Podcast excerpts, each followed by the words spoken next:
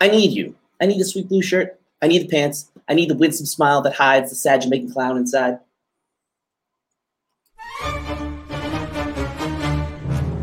I've heard it both ways. I've heard it both ways. I've heard it both ways. I've heard it both ways. And welcome back to I've Heard It Both Ways. I'm your friendly neighborhood backcracker, Dr. Joe. With me riding shotgun in the blueberries always is my partner in crime, female body inspector.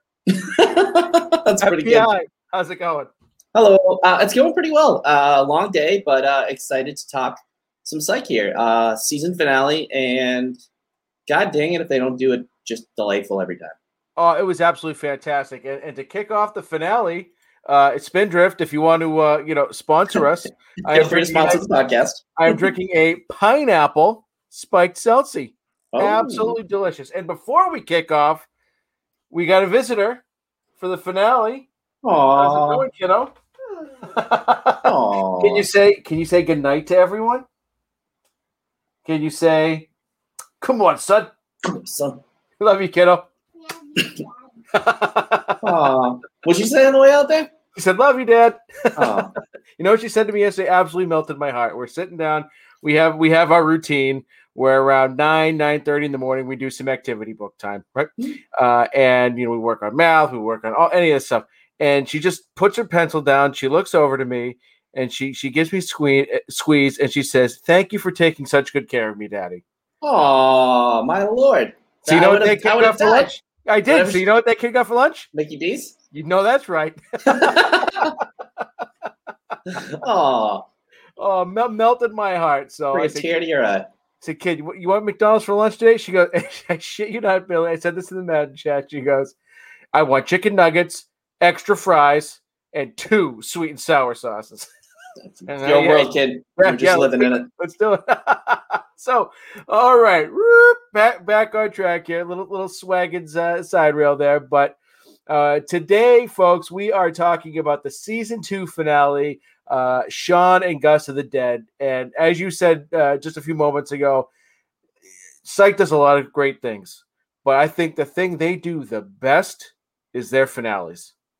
I From mean- here on out, they're absolutely fantastic. Even the first one. Even the first Yeah. one was, I thought, fantastic. Um, and you know, I'm hyperbilly, but I really don't think that's a stretch to say that all of them are excellent. And starting from here on out, to your point a little bit, they're exceptional.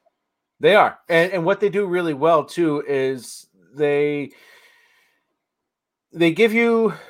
I, don't want to call them the, the only real true cliffhanger. They give they give you one, uh, you know, with the Yin Yang trilogy, uh, and the biggest one was Santabarbaratown.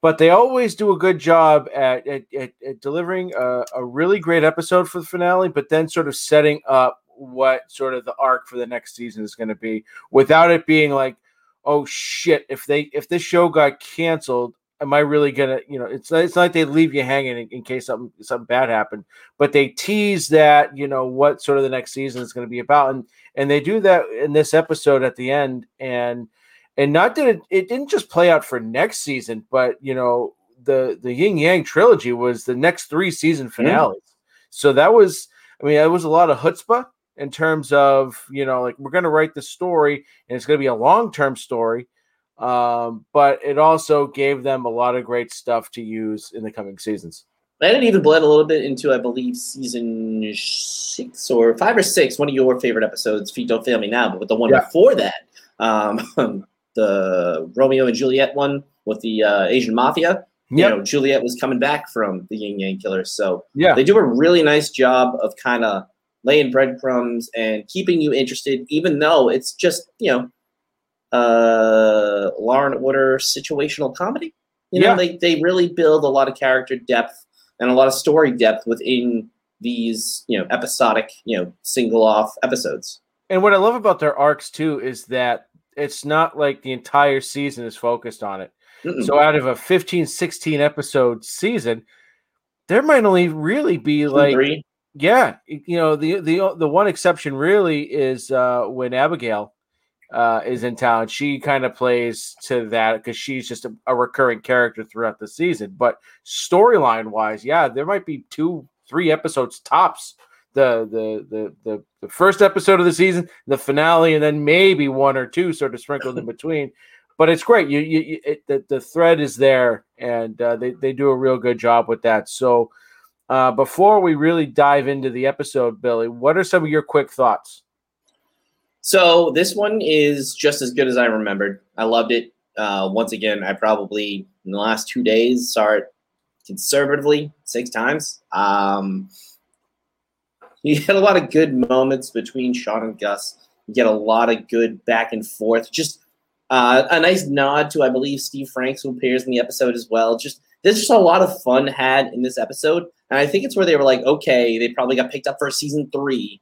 We Yeah. know we're you know on solid footing here. These shows have a tendency to go on for a long time on USA, Yep. so you know let's have fun and really find our you know psych voice, if you will. Yeah. Yeah, I thought this was a little bit better than I remember because this is one of those episodes where, you know, I've seen it a bunch, but you know, upon rewatch, again, I've got my favorite episodes that I go to, and I generally will fall asleep, you know, an episode or two following that one. So I, I don't ever make it to the season two finale a lot, Mhm. or I'll just start off with it, whatever. So this is one I haven't seen in a while, and upon rewatch and then you know dissecting it a little bit further, it was actually a little bit funnier. It, it bumped up a little bit just because the lines are quick, right? The jokes, the references are quick, the lines are quick, and the interaction uh, between Shawn and Gus is just at, its, at some of its best. I think it's at uh, a peak here for Yeah. at least season two. Maybe hit the same peak, you know. And uh, I will, I will slap you, Shawn. With uh, Yeah. you have two full cogs there, but it's it's pretty darn close to peak Shawn and Gus that we've got so far. Yeah, yeah, and, and it was great because we get you know we get scaredy cat Gus. We get a couple of scenes where Gus is running like a little girl, and then we get one of Shawn, which always makes me chuckle. Uh, but Gus, you know, It was the rule of thirds. It was the Yeah. rule of thirds to a T. It's Gus, Gus, and then he's like, "This is the most terrible mo- my moment of my life," and then you just see Shawn in the Yeah. distance, already in the distance. take it off. You got the 11 point turn in this episode, which is a running gag throughout the show. Uh, and, and, and but but Gus like refusing to step foot in that part of the museum, you know, because of you know he's scared of you know curses and all that. It's just they just did everything so well uh, in this episode. So uh, we we we didn't have a home run of a guest uh, in this episode. You know, uh, we had you know the the the one that we, I chose to spotlight here was uh, her name is Dorian Brown Pham. Hmm. Uh, again, cute as a button, right? She did a great job for you know, what she was asked to do on the show, but I don't. She doesn't. She's not one of those. Oh, you know her faces kind of people. She's just sort of done like a lot of just sort of uh, small roles. I guess she was on the show Wilfred. Hmm? Uh, Yep. Mac, I mean, Mac's favorite show. to me, she smacks it out of the park in the first scene. Really, Oh, yeah. well, minus the flashback, because she is to the the task to handle detective, well, officer, detective Carlton Lassiter. She's like step for step with him, Yeah. beat for beat, and really plays up that you know, not to you know sound too Shirley MacLaine here, but you know, that screams something of the paranormal. I want that guy. I thought she did the perfect job of you know getting us into it, and I'll just get us into our process because I think we're like halfway into it now. Um, I think we're probably in the hollow. We didn't like officially start, but we started. Uh, and then it ends with a creepsicle, and then this time in between, you know, we get to some Thundercats. oh, Um, but it's really just top to bottom. Like there's not a dull moment in this episode. And I have a buddy who's starting to watch. I think he's in the middle, early part, season one. I think once he, I told him once you get to episode ten, it really starts to roll. And then once you hit this, it's just like straight downhill. Yeah. You're coasting. Yeah. Oh yeah. You're you're you're, you're cooking, baby. And uh, yeah, I didn't mean to say that she didn't do a great job because I thought she did a great job, but she, you know, all season long we've had fairly well known for the past two seasons, Mhm. fairly well known uh, guest stars. In the past two episodes, they've been lesser known actors or actresses. Uh, but yeah, she did she did a great job, and she, you're right, man. That first scene was like because Lassie was a real prick in this episode. He was. A He was not- real knob job. not all time prick, but I would be. We gotta we we gotta make the ask to at least have Steve Franks to start, um, and just see what his theory is on guest stars because I'm sure there's something where like you know this one's just a background player to help set the scene to step Yeah. into the role to get you know you into the mood of okay. Lassie's, you know, equally challenged here. He's not in on this case, but this lady is demanding. Like, that's another thing.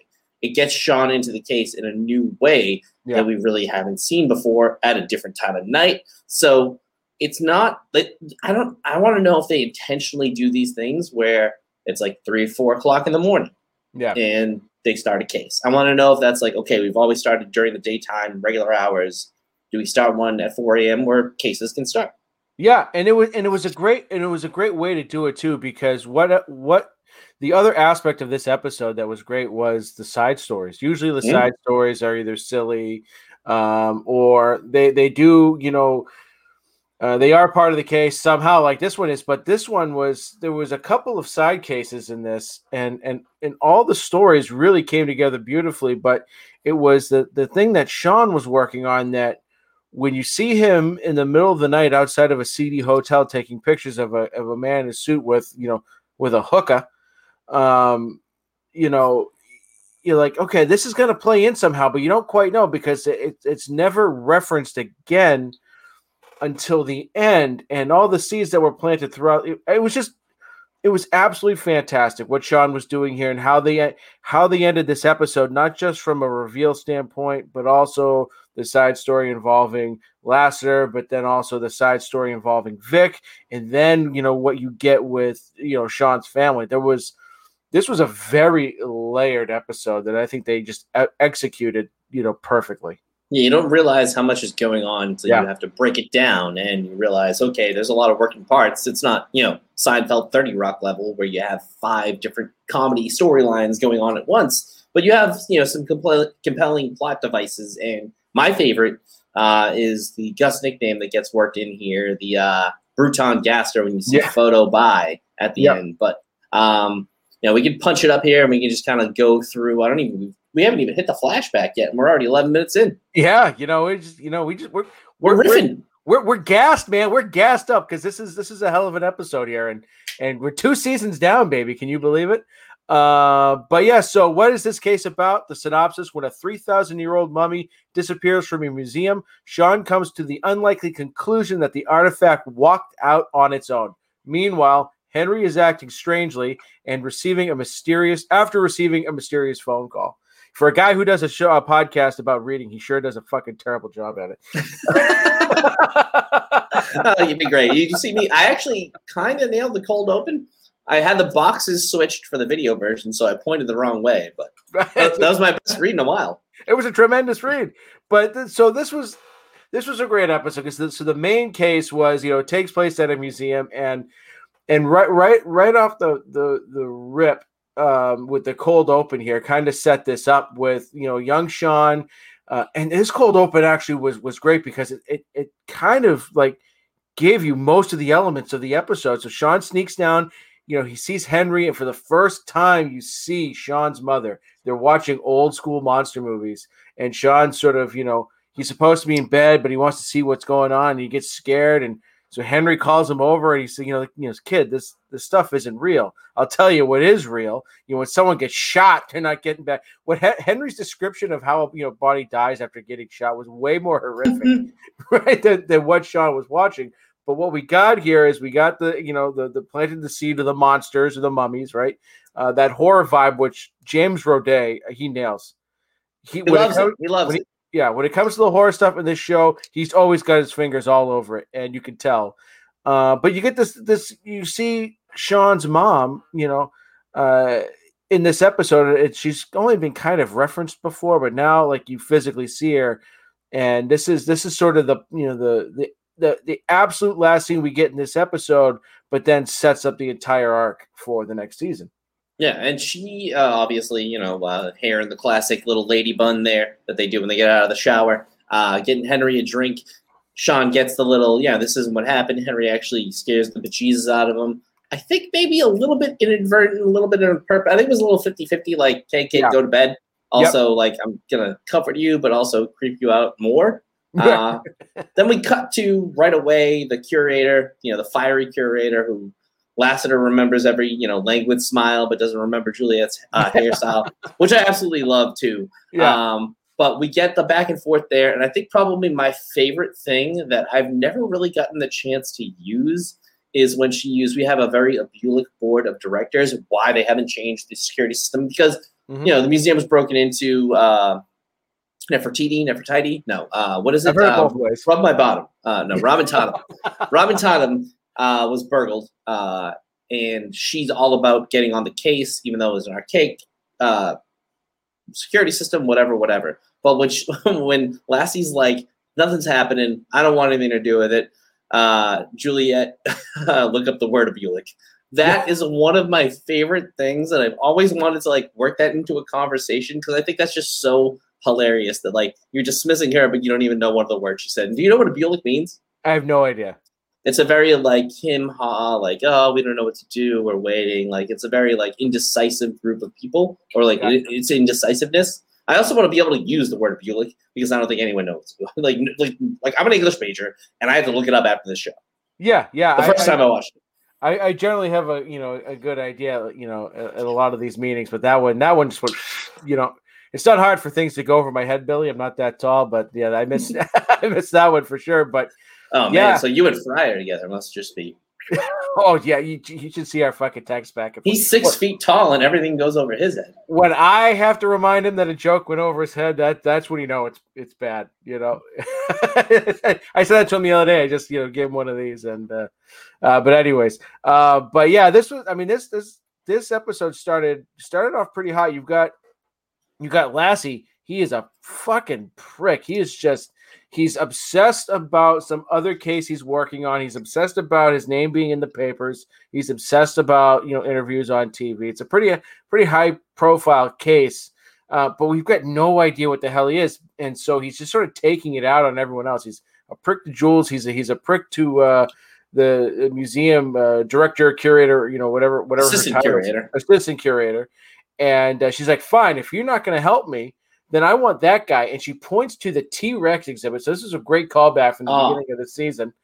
And it's a picture of Sha- Paleo Sleuth, Uh, Shawn Shawn Spencer. Spencer. And then it cuts to Shawn, who's outside of a seedy hotel, as we mentioned earlier, taking pictures. Uh, he's doing what, what appears to be some private, you know, some PI work, some private dick work. Some recon, and then it's later reference when they go back to the museum with Gus that you know, are you tailing cheating boyfriends? And that looks like exactly what he is doing at the moment. So again, just like beat for beat, just marrying everything so perfectly together, and you don't even realize how good it is until the end. Yeah. And, and so you know, Shawn takes the call from Jules. A little, little, you know, you know, back and forth there. We get some great references. Uh, you know, uh, you know, Captain Ron. Captain Ron, Father of the Bride, too. Anything with with Martin Short. You know, Oh, by the way, Martin Short, underrated actor. I think you know uh, a little behind the curtain here, literally because I am behind the curtain. Actually, two of them. But um, Joe and I are going to record a bonus episode for you all, so you'll have something to listen to next week. But um, our PCP, the other podcast I do, bonus episode is going to be a Martin Short film, Clifford, because I think Oh. Martin Short is fantastic. now Martin Short, uh, he, he he was in Arrested Development, right? Uh, the yeah, shoot me. Shoot me. the nuts. No, the nuts on the table. The bridge mix, the bridge mix. Just absolutely fantastic. Jiminy Glick. I mean, the guy is, uh, you know, he's a comedic genius. I think he really is. And just the fact that like you know that either Steve Franks or James Roday loves him. So and it's just it's shaping like into the form of things like you know they did the three murders last week and they mentioned Martin Short because they love Martin Short. yeah, I'm sure. It's it's got to be because it's probably not the only time he's been he's been referenced, but that was so. So Shawn gets you know he he he shows up at the museum, and uh, he he already starts flirting uh, you know with the assistant curator there, and so they're they're going. She's going you know over you know the case with him. Really, you know that there was this this three thousand year old mummy uh, was you know you know just sort of it's gone missing. It was it was stolen and Shawn's looking around and he just, you know, as he's sort of prone to do, he just said, That mummy walked out of here. Up and left. Yeah, just up and left because he's, you know, sort of assessing the situation and and he see, he sees a bunch of clues and he goes, Yeah, this this thing just got up in here and, and, and walked away. And Well, inadvertently and on purpose, actually, he agrees with Lassie because Lassie's whole theory Yeah, is true. nothing happened. Yeah. And he was like, you know what? The mummy wasn't robbed. Dun dun dun. It got up and walked out on its own. So Lassie's like, yep. And then he actually backdoors it to being on the side of the curator. It's a nice little turn of phrase, and Yeah. they always do it in this show. I absolutely love it. Yeah, and, and what I loved about this scene too was there was a couple of quick little gags where uh I love the fact that everyone at the museum loves Shawn. Oh, They absolutely love him, you know, because he's a hero down there. he's a hero with the with the T Rex. But I love it when he sees the plaque and he goes, "Oh, this is this is not going to be good. There's only one name on that plaque. Gus is going to have an aneurysm, and I don't mean the good kind." that is one of the, I mean, I'm glad you brought it up now because that is one of the best lines that I use occasionally, and people are like, "Yeah, obviously," but it's just such like there's no good aneurysm. There's only a bad one, but the fact that he says that hilarious. My favorite is when he goes, "Have it, have it, Yep. want it, have it."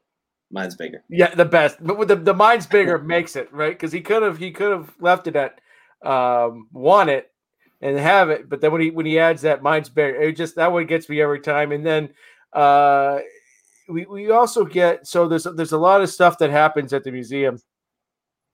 Uh, so Gus eventually shows up, and um, we find out that the security the guy that was doing security that night is also gone missing. He hasn't shown up for work uh, since the mummies disappeared. Uh, he's got some priors, so he sort of becomes suspect numero uno in any Mhm. sort of potential, uh, you know, theft here, and and and they they reference multiple times, right? As you said, the the outdated security system, and so this is the right, right where we get where Shawn where Gus refuses to go into the ancient uh, Egypt exhibit because he doesn't want to get a curse. Uh, so the only place that he'll go is a security room, and I love this scene here. This is this is one of my favorite moments where Shawn's trying to find the dead spots because the Mhm. security system, is archaic as it is, right, is still actually pretty useful. So Shawn's trying to find some dead spots, and what I loved about this, and this show does, this is another thing the show does really well, is their choice of music. And I think this is, you know, this is definitely, uh, you know, Steve Franks and James Roday. The use of Wilco's um, "Out of Oh. Sight, Out of Mind" here, I know. perfect. Oh yeah, it's just a great fit. The back and forth we get, you know, see it, see ya. That's terrible, terrible, horrible. Is that a horrible. pelt? Is that a wolf Yeah. pelt? Are you using the rug? Oh, that kind of worked for a second. It's just a nice little thing. Uh, we get the back and forth with the curator, which is one of the best scenes of the whole damn show. Yep. Because it's uh, Gus referencing all of the things in only two seasons that we already know about Shawn that is so like spot on accurate after um, you know uh, oh laugh at me. Hey you know something about me? I have a motorcycle but I never seem to be riding it. Yeah, yeah. like it may obscure the 80s references. That only that only I know. Like I, I Yeah, love nobody understands. Look at me. Look at my hair. Yeah, I mean it's absolutely perfect because we've seen, uh, we saw I think in um, oh what what episode was it with the old folks home there um, uh, bu- bu- bu- bu- bu- bu- bu- bu- bu- uh, where where Henry's on the inside. What's the name of that fucking episode? We just did like three uh, episodes. the old and the restless Yeah, the old and the restless, right? Where Shawn was doing his Gus impression, right? Mhm. With the with the come on, Gus. I mean, come on, Shawn. Taste it. It's good. You like it. So I love it when those two like make fun of each other like that. And and this scene just absolutely killed it. And I, I loved it when he said, you know, I've got a motorcycle that I never seem to ride. You know, it just I I think was we've seen him only ride it once and Yeah, it was in the spelling bee episode I think we've seen him on it one other time and it was the um, Thrill Seekers and Hellraisers episode where he's literally just sitting on it. I think those are the two times we've actually seen him on it. I think we may have seen it one other time when he Yeah. goes to start it in Cogblocked.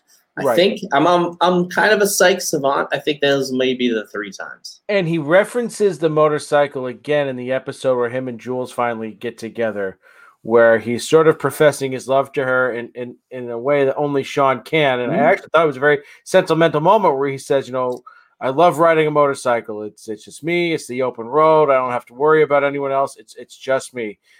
But I kind of want to get, you know, whatever kind of car he references there. Yeah, You know? like an actual car. He doesn't want Yeah. just a one seater. And this is the I like this is why I love well, obviously everybody loves Great Red, but it's to dig into it a little deeper, which I think Psych really does really well because that's a unique line that is only applicable to this show because you know about the show and you know about the depth of the characters. That's season, I believe, the end of season five or the, like in, towards the end of season five. Um, so that's something that only that he can say. Where you know, uh, WandaVision kind of did the same thing, where it was like what is love if not grief overcoming? Just like Right. a unique line that like happened because of the depth and the feel of those characters.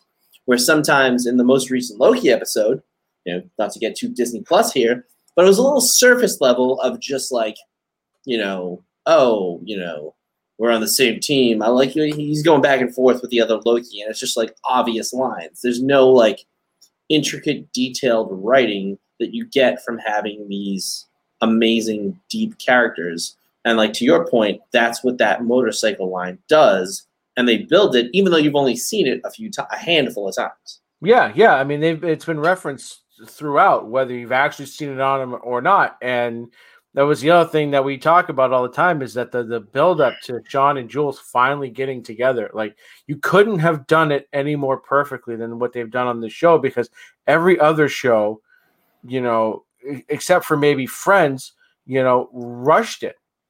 You know what I mean? Like it's they, Mhm. they put them together too soon, and then where do you go from there? You break them up, and then the show just becomes a will they, won't they again? You know, and it's I like- actually think that Friends did it one of the better ways. yeah, yeah, that's what I was saying. Yeah, yeah, yeah, I agree. a Yeah, yeah. Yeah, yeah. Um, you know, and so uh, there was what five seasons of just this tension and this build. It was just, it was just done so right, so that when they when they had their little fall, you know, I think that's the one gripe we have with this show is them is that bringing them back together again. Not that they brought them back together. It was just the way they did it, it was just in like a ending scene where it's like, oh, we're fully back, and they were building to it. And if they had actually done it out, would have been great. yeah. I But- do have one other gripe, and it's in this episode. It is a consistency error that I will point out when we get to it. Okay, all right. So so after we get our initial visit to the museum and Shawn and Gus to sort of, you know, scope things out, we're back at the station and now we're learning a little bit more about uh, Lassie's case. We still don't really know the crux of it. All we know is that he is uh, talking to uh, the victim's son because he wants to exhume his father's grave to get more evidence because he just has something's not right. You know, his gut is telling him something, something's still not right with this case.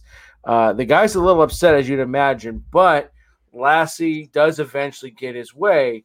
So we get that little cutscene. So that was good. Not, not a whole lot of time was spent there, just enough to sort of plant the seeds that something else is going on here. So then we go back to museum, and and this was this was another great scene because you know you got Shawn is, is sort of taking Gus throughout the museum and saying, well, look at this exhibit, right? Even though it's got nothing to do with the, um, you know, the mummy exhibit, Shawn's just looking for clues on how someone could have sort of broken in and escaped without being detected. And what they discovered from the uh, the security uh, montage, they they did eventually find a spot where the camera didn't pick up. So Shawn goes there and you see, I love this. There's a there's a Confederate flag there, and and Shawn goes to Gus. He goes, "What is wrong with this flag?" And Gus goes, Everything. everything. It was just, you know, and, and Shawn's worried about the clues, and, and Gus is like, "You fucking idiot! It's a Confederate flag." But what he noticed, this was interesting. This was great detective work by Shawn here. Was that he noticed that uh, the the dust, upside down. yeah, the the, the the the the exhibit was upside down because the dust was on the bottom. Dust doesn't collect underneath something; it's always going to be, you know, on top. And then they look down, and there's this display case of these old antique guns. And uh, Charlie goes, "Well, look at that one. Why is that one here? It's broken. It's got a chipped handle." And then this is a great little thing by Gus, where Gus, you know, he calls the glass something. You know, it's essentially Lexan. Lexan, Lexan Yeah. case, uh, Lexan, Lexan, Lexan something, Lexan house, Yeah, and then Shawn, you know, how do you know that? And then you know, Gus does his Gus thing, and that was that was Lexan glass. Sorry, plexiglass. Um, so that was that was a great little great little scene. And the best part about this was not you know the the, the clues were very important because Mhm. what they discovered there is going to lead to the break in the case.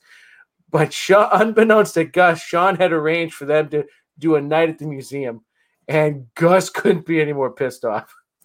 Oh, he hates it. He doesn't have this multivitamin, uh, multivitamins. He's not ready. He doesn't want to spend uh, in eternal damnation. That's a great little scene where he's just like listing off. I don't have my toothbrush. I don't have my multivitamins. I don't feel like being, you know, enslaved by whatever, whatever. but I wanted to get back quickly to a point you made about um, Lassie and the side story. It's a great side story, it is. and you know we've kind of downplayed some of the other side stories. But the first time you watch this episode, You're like, is this a side story like a lot of the other ones that have nothing to do with the Shawn and Gus case? Which I think is a nice little way. Again, another question for Steve Franks. Did you initially do that so you could have a swerve, like, oh, pay attention over here the whole time, and this last case always means nothing, for like when it is the finale to kind of bring them together?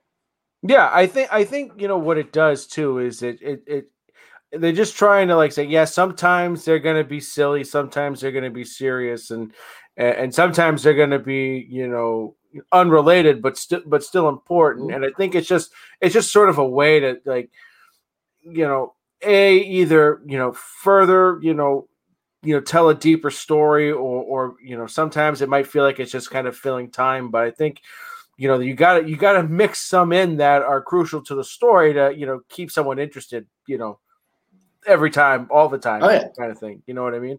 Uh, but yeah like i said this episode was just layered so well because you had the main story Lassie's story chief's story and then you had sean's story right? Four different things that in, in, in a 40 45 minute show you know could seem you know a little either confusing or overwhelming but it was just everything was just done i think with the with the right like dosage you Mhm. know in this episode uh so this this was great so you know gus is he is like you said i don't have my toothbrush i, I don't have my multivitamins and he does not want to be there he's freaking out and they're looking around there's this antique refrigerator a little weird that it's plugged in considering Oh my it's God. Uh, Sean, you know, Sean's like, what, do you- what's, what do you got to worry about? It's just an antique fridge. And he opens it up, and the dead body of the missing security guard falls out. Hastings. So now we know, okay, he's not the suspect. Something else is is uh, you know afoot here. And the best part about this scene is that it just cuts to daybreak outside, and uh, you know the some old guy comes to open up the museum, and as soon as he unlocks that door, Gus like a fucking pistol is just out of that museum. Oh yeah, he's running like uh, Jim sprints there. But Yeah. two key pieces of information: we get the uh, camera on the hill. Mhm. You know, when they're looking for Hastings' uh, car, because. Juliet says, you know, Hastings is missing. You know, he's way more violent than we thought. And also, there was something else that I just had in my brain that like flew out the window. But uh, um, we get those, we get that key piece of information there that Hastings, you know, was the suspect, but now obviously he's not anymore. So where do they turn from there? So this was this was great. So we we so they they leave the museum. They head back to the office, and I only mention this because uh, Gus is f- uh, furiously, feverishly buying Wolfsbane uh, on bulk. the internet in bulk to make talisman, Ta- talisman, talisman, talisman. Um, and so I just that's just a you know a, cla- a perfect Gus thing to do. Um, and so Sean's trying to you know to, to bring Gus down a little bit. He's like, let's go. Uh, Jules has some information for us. Let's go meet her where she's at uh, and get it. So they go to where she is. It's a graveyard, and they're exhuming a dead body. Gus is like, "Come on, man! You know, like just I'm done with the supernatural stuff." Uh, but we get we get some information here. You know, Jules tells Sean that uh, Gus and Hastings. Uh, you know, she tells Sean Gus that Hastings was actually strangled, and Sean has been trying to convince Gus that it wasn't a mummy, but there were linen fibers found around Hastings' neck, and there were spores found on those linen fibers that only could have come from inside the coffin. Yeah, from So, Egypt. yeah. so this was again just like they they they do this with the close encounter the close encounters episode too, where they Ugh. They give you these bits of evidence that lead you to something like the, the supernatural, like you know, because Sean and Gus want to believe in aliens, right? Sean deep down really does kind of want this to be a mummy, right? And they just plant those horror seed, like they just do a really good well job of um of, of giving those horror vibes, like those those nods to this old school, you know, horror flicks here. And uh, I just thought that was great. You know, with the way you, keep, you keep saying not mummy. It keeps coming up mummy. Yeah, right. so I mean, like, you know, when it comes to picking a favorite character, which we'll do, I, I went back and forth on this one so well, just because Sean and Gus did such a great job playing off each other. Um, but but so we get that we're back at the station now, and and and so we haven't really talked about this yet. But one of the subplots to this uh, episode was, you know, we've only known her so far as interim chief Vick. Mhm. And she had mentioned to um, you know to, Lassie, and Jules earlier in the episode that she essentially gave the you know the mayor an ultimatum because she was under the impression that after a certain amount of time, the interim tag would be taken off and she would be the full time chief of police. Well, he hasn't done that. He has someone else in mind. So she basically said, "I'm giving him till Friday, and then I'm stepping down." And so they're they're at the station and they're having a conversation about like she's like this is this she's pretty much giving them her goodbye because she hasn't heard anything yet. And lassie is one too preoccupied about well was my name on that list for consideration? Uh, and b he gets up he, he- the tv is on he's watching a news report related to the case that he's been working on.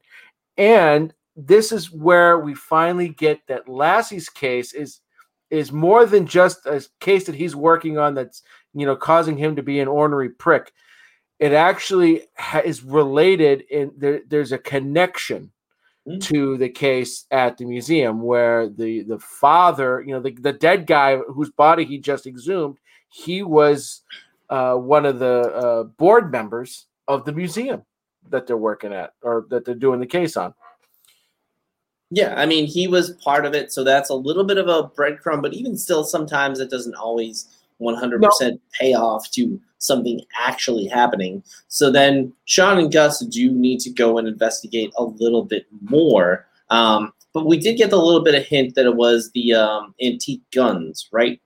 Yeah, because it was um because the, the the guy that was the director, the dead guy, he had um he had donated his uh, uh Collection of antique guns, which was the crappy exhibit that Sean and Gus stumbled upon when they Yep. saw the Confederate flag.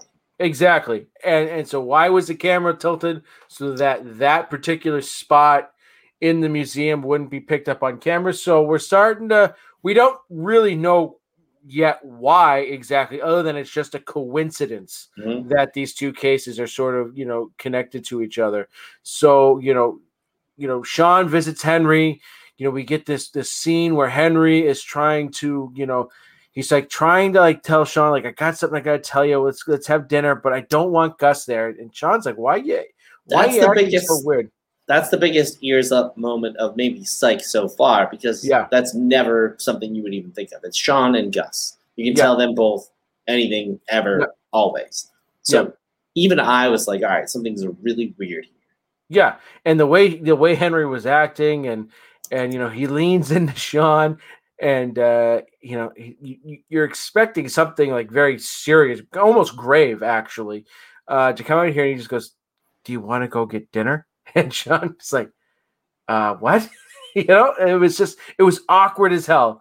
Oh Um, no. So uh my favorite maybe line of the season Oh, is when are, are you busy Saturday?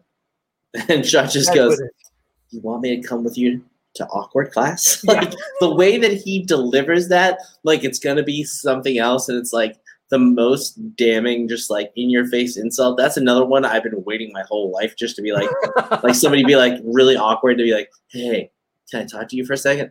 Uh you want me to go to awkward class with you? Like the way he delivers that it's just a grand slam home run of sean moments and i absolutely adore it Yeah, it's it, it was absolutely fantastic, and, and you know, but and right before that happens, Henry just sort of tells Sean, "Well, do what any good detective does: go back to Oh, the yeah. beginning, right, right, go backwards, right, and, and and take a look at everything." So, uh, this leads Sean and Gus to the museum shipping dock, where they meet uh, a sketchy maintenance guy, um, and they once again spot the tripod uh, overlooking the museum, and they see someone running away from it. So they give chase and uh, what we find, what, what they find is, uh, again, cute as a button, little grad student, a film student, and she was actually, she's actually been there recording at night uh, for a film documentary that she's working on. Was it Nightshade?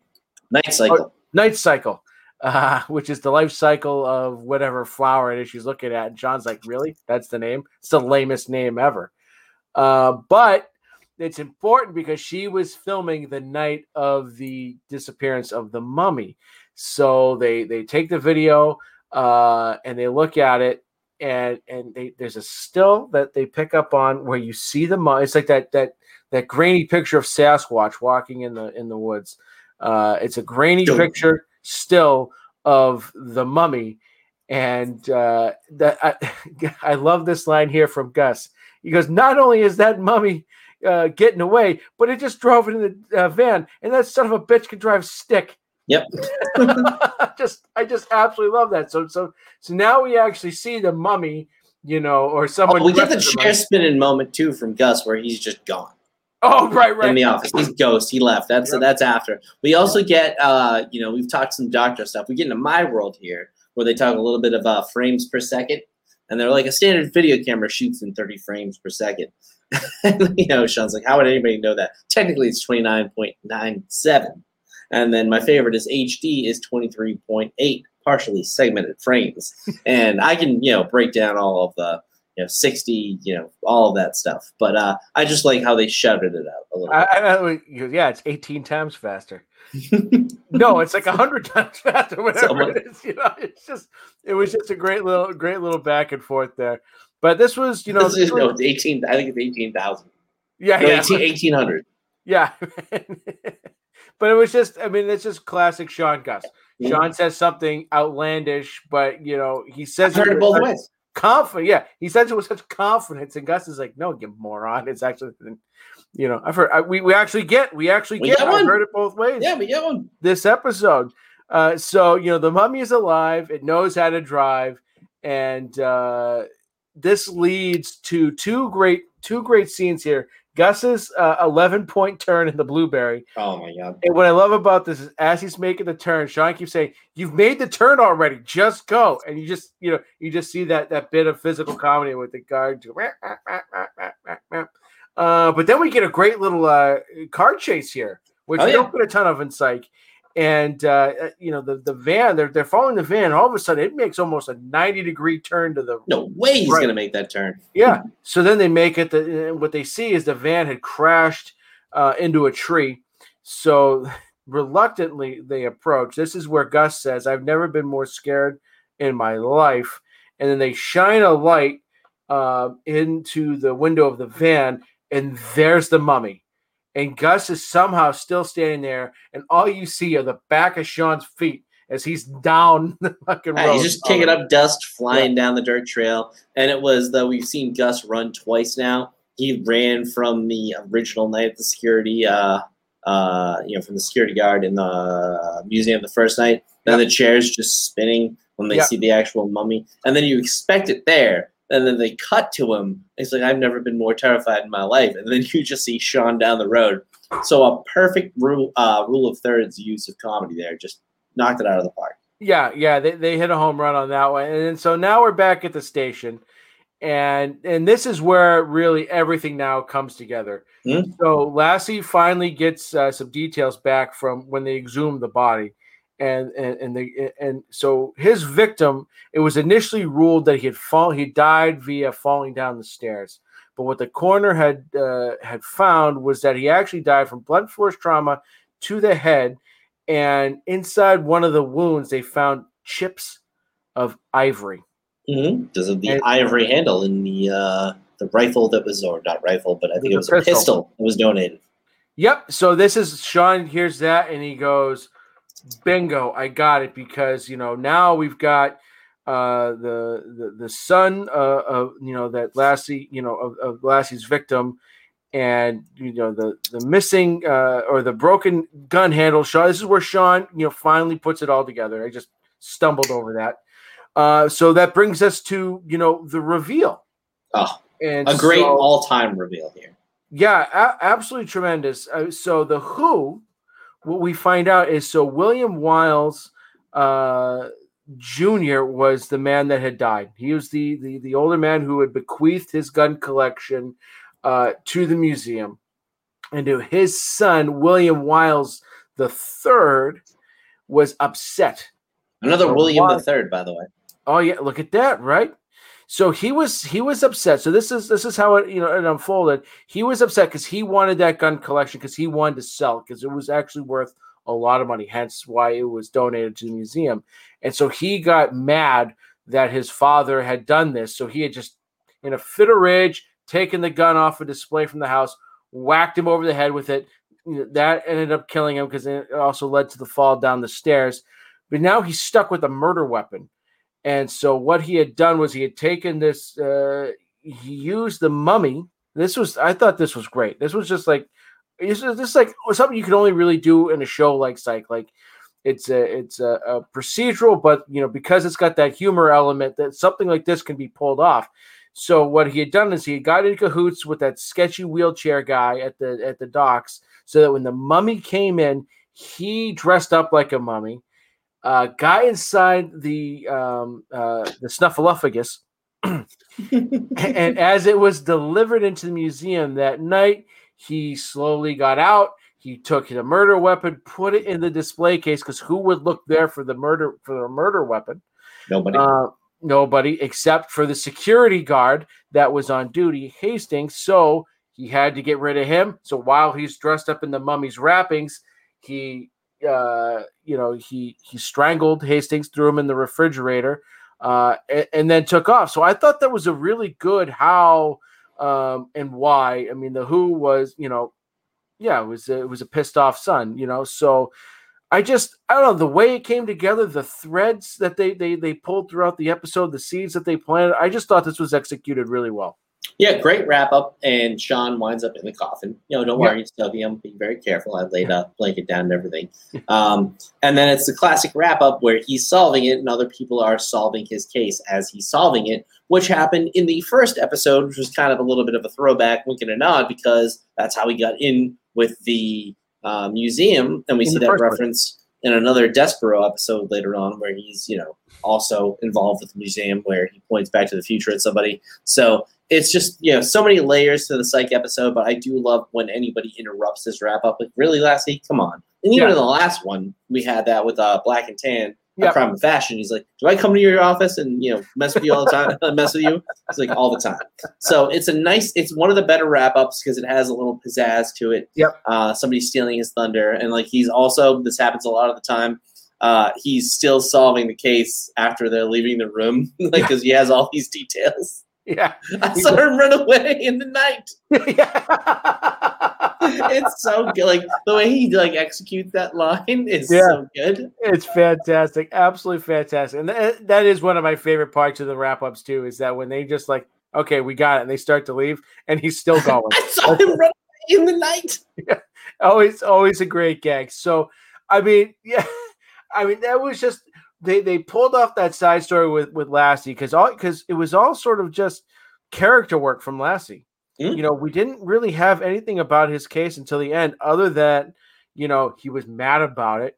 Uh, his gut was telling him that the case, you know, wasn't as neatly wrapped up as you know it had been, and he was just a dick all episode. You know, and it's So- a consistency factor too, because Yeah. we do get another high profile case where Sean goes on the inside in the nut house. Yep. Uh, I believe season six or seven, where he has to solve um, you know, a murder of a guy who was, you know, cuckoo.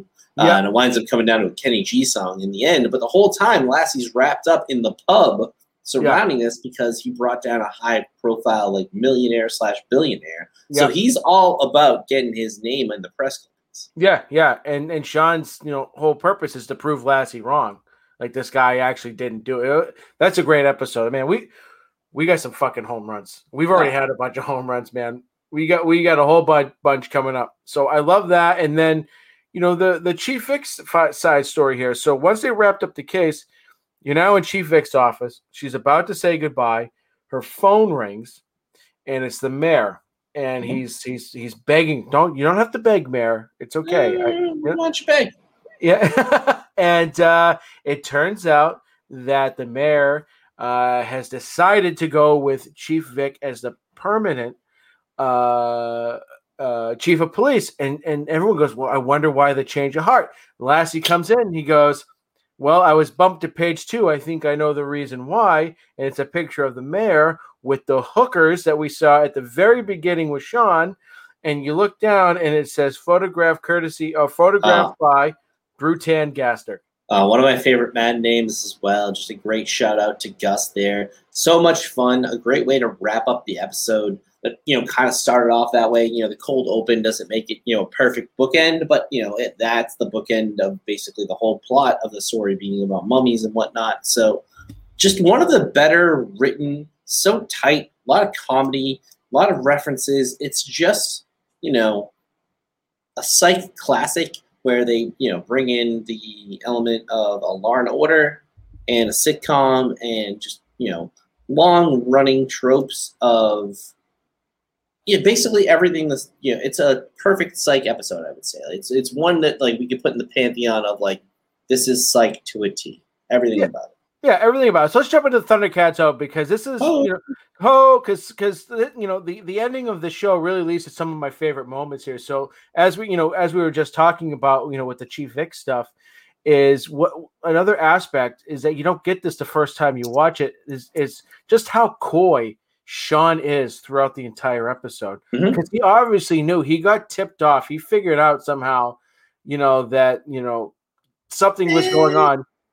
Yeah, Right. he's like yeah you sure you want to just stay around for a little while longer Yeah, yeah, he's he's playing coy, and and the first time you watch, it, you don't necessarily pick up on it. The, the more times you watch it, you definitely do because obviously you know what happens. But I just love the I love the fact too that they never tell you or show you how Sean was tipped off in the 1st Mhm. place to take those pictures. He was just sort of doing it. Um, so I, I thought that was great. And then the very very end here, the, the stuff we get with you know Sean and Henry, and you know you had all that Hmm. awkward tension uh, at the you know at that you know that one point there in the episode, and then you come to find out, you know that Sean's like, "What the hell, Dad? You know I don't have time for this." And there's a knock at the door. Sean opens the door and he goes, "Mom," yeah And- it, it- and it just blows the door off it because you don't expect it, you don't see it coming, and that really sets up the arc for season three because it, you know Sean's mom is in town, played by Cybill Shepherd, and uh, she's doing some psych evals uh, for the officers at the uh, Santa Barbara PD. So you get a lot of interaction between Sean and his mom, you know, his mom and, and Henry and and and she's and she's a big part in the finale of season three. Yep, Right, and with- and I well, huge part, and Yeah. an iconic shot in psych history is when he opens that door. Yeah, They use it in after that, probably every open or almost every open, and it's just a great like moment in you know visual acting for James Roday. Like he just throws it open, and is like you can tell he's stunned. It's a nice way to cap the entire season. Not technically a cliffhanger because you know you can end it there, but right. it's a nice comeback, and Cybill Shepherd being the mom, Corbin Bernsen being the dad. I think it's a nice pair. Like you could see that happening. Yeah, a hundred percent, a hundred percent. So, and season three is really, you know, it's start start to finish. It's just, it's fantastic, and and I love that you know the introduction of Abigail Lytar, uh, and and that tension still that we, between Sean and Jules, and then the role you know the mom plays, and then I mean the Yin Yang trilogy is one of, I mean it's every year Halloween, you know, like you know, Halloween, right? The tradition is watch a bunch of horror movies. Christmas, you watch a bunch of Christmas movies. Thanksgiving, you watch plane, trains, and automobiles, right? So at, at Halloween, I always try and watch the, the Yin Yang trilogy. You know, my wife, we'll put that on. We'll watch it on Halloween night because it just they they do such a great job with it, and this is where that seed is planted. You know, is in the season two finale. So to have that foresight for a storyline that will stretch over three seasons is you know, it is is pretty remarkable. So, any other uh, scenes, Billy, that stuck out to you? Uh, you mentioned it before, the Gus on the cell phone bit, phenomenal. We get a little Steve Franks reference. Um, you know, museum in general, hilarious. You know, we talked about the 11 point turn. Um, I, I do love when he's breaking down the case on the big board where Oh, Gus is just freaking out and he's, you know, what's that? A bowl of chili. Who's that? Austin Kearns. Just a couple of nice little easy references where only Psych will ever do that for you. Right, right. Uh, yeah, I, the cell phone thing. Gus is like, no, you call me. I'm not. This is a work phone. I'm not. It's paying for usage this." minutes. Doesn't matter who makes the call, Gus. just and then Sean double back and come back in the room, and Gus is I just, I mean, that's just classic. And he uh, walks out with his hands up, like, "All right, I will Yeah. give up," because he's not letting go. Even though at that time it was usage, there was no more like, "You call me, it's on my minutes. I call you, it's on yours." Right, exactly. But it's such a Gus thing. Like, oh, like because you know, if this guy dies in my car, this is a company car. This company phone. it's a great bit that, that's always running throughout. It's a company car, Sean. You know, it's a company Mhm. phone. You know, uh, you know. So I, I, I it just that just struck me funny. I didn't have a least favorable moment. Did you? You said you Uh, had a gripe. Yes, yes. So here's the gripe, and it's the only inconsistency from storytelling I've ever seen. So he's never been to Red Robin in this episode because uh, Sophie's favorite restaurant is Red Robin, and that's where they're going on their first date. But in the episode, I believe it's the greatest adventures in the history of basic cable Next his season, I believe, right? uncle, uh, who was on Wings, another USA Yep. show, uh, one of the brothers, always took them to Red Robin, and they're in a Red Robin at the end of the episode. So that's the only psych plot hole I've found. That's Ah, it. And like Wow. honestly, at this point, when I was watching, I didn't know. Perfect. So it's I, I really think it's the only like maybe there's one other one that I found, but it's the only inconsistency in storytelling, like line for line, that doesn't make like I don't, I don't care, but right. I saw it. I got it. Billy, I didn't pick up on that one. So so golf clap to you, my friend. That that's a that's a good pull. Uh favorite character. I, I went with Sean. He's just I, I'm always you, you're a Gus guy. I'm a Sean guy, right? Like you know when I when It's I not even I- Fat Sean yet. He's not even he's not, even mold and thick Sean yet. When I uh, when I did the this week in DSG um, thing on our Instagram page this morning, um, when it when it got to the I've heard it both ways. Uh, there was a picture of Sean and Gus, so I made sure when I was tagging the pictures, I tagged you as Gus, you know, me as Sean, right? So, and then I think I did uh, Mac and Goo. Mac was one of Scarlett Johansson's boobs, and and, and Goo was the other one, right? Put him. Anyways, I digress. But I thought I thought Sean was just. I, I love Sean. I'll, I'll always be, you know, I'm, I'm I'm Team Sean, and Oh Just- yeah. he was quick. He was witty. Uh, he played well off Gus. He played well off Lassie. He played well off the museum uh, assistant curator. There it was just all in all top notch episode from him. Yeah, I'm gonna go Gus.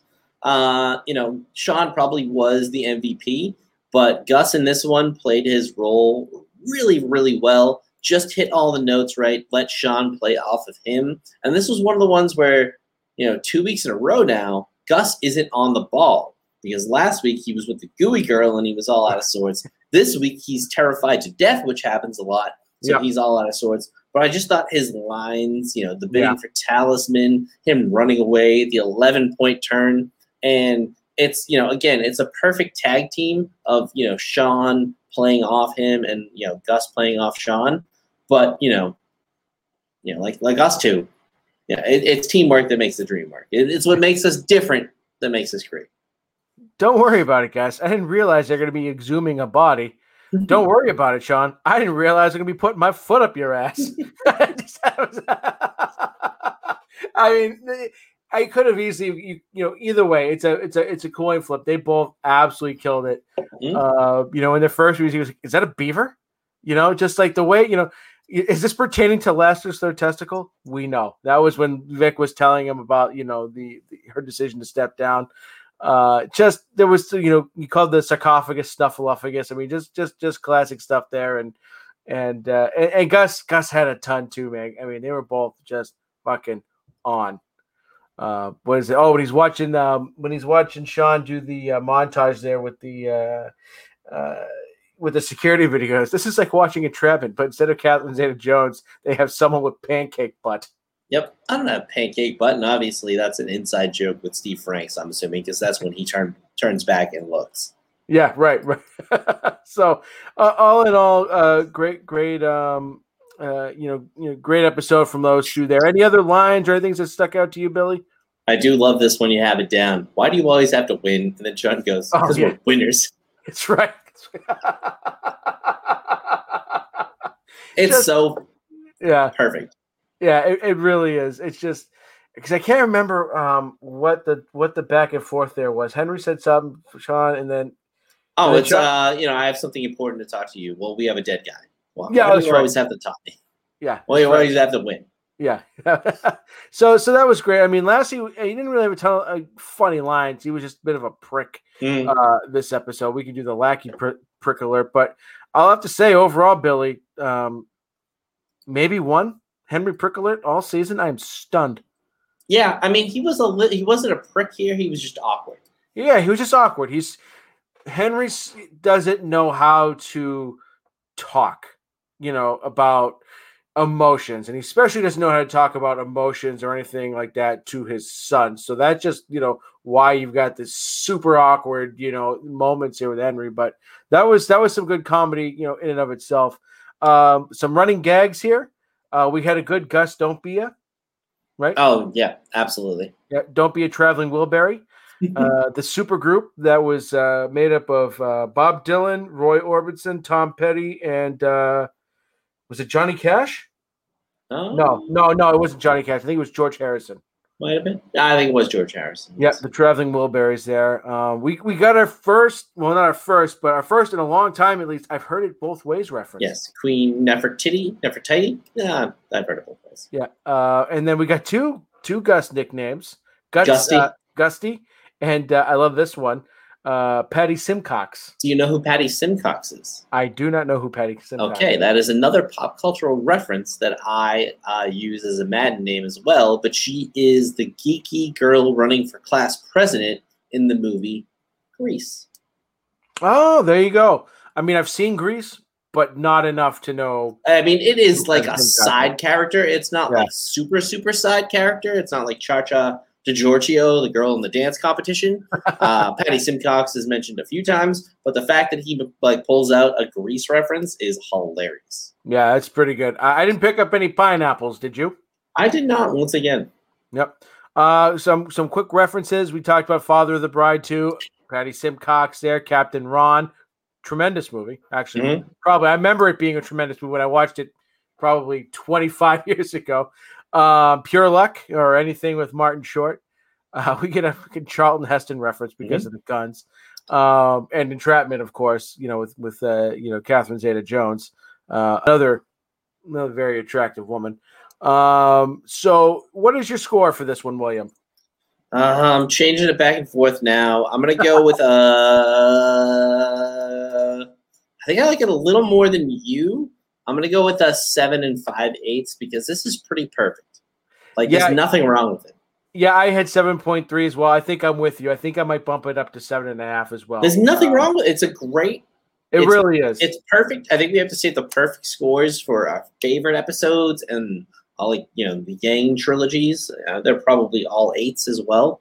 So it's it's tough to to grade it when we love it so much. But the only reason I'll give it a little bit less than an eight is just because it wasn't an all time. It's not one of the ones you put in the pantheon right away. But there's nothing wrong with this. This it's a great.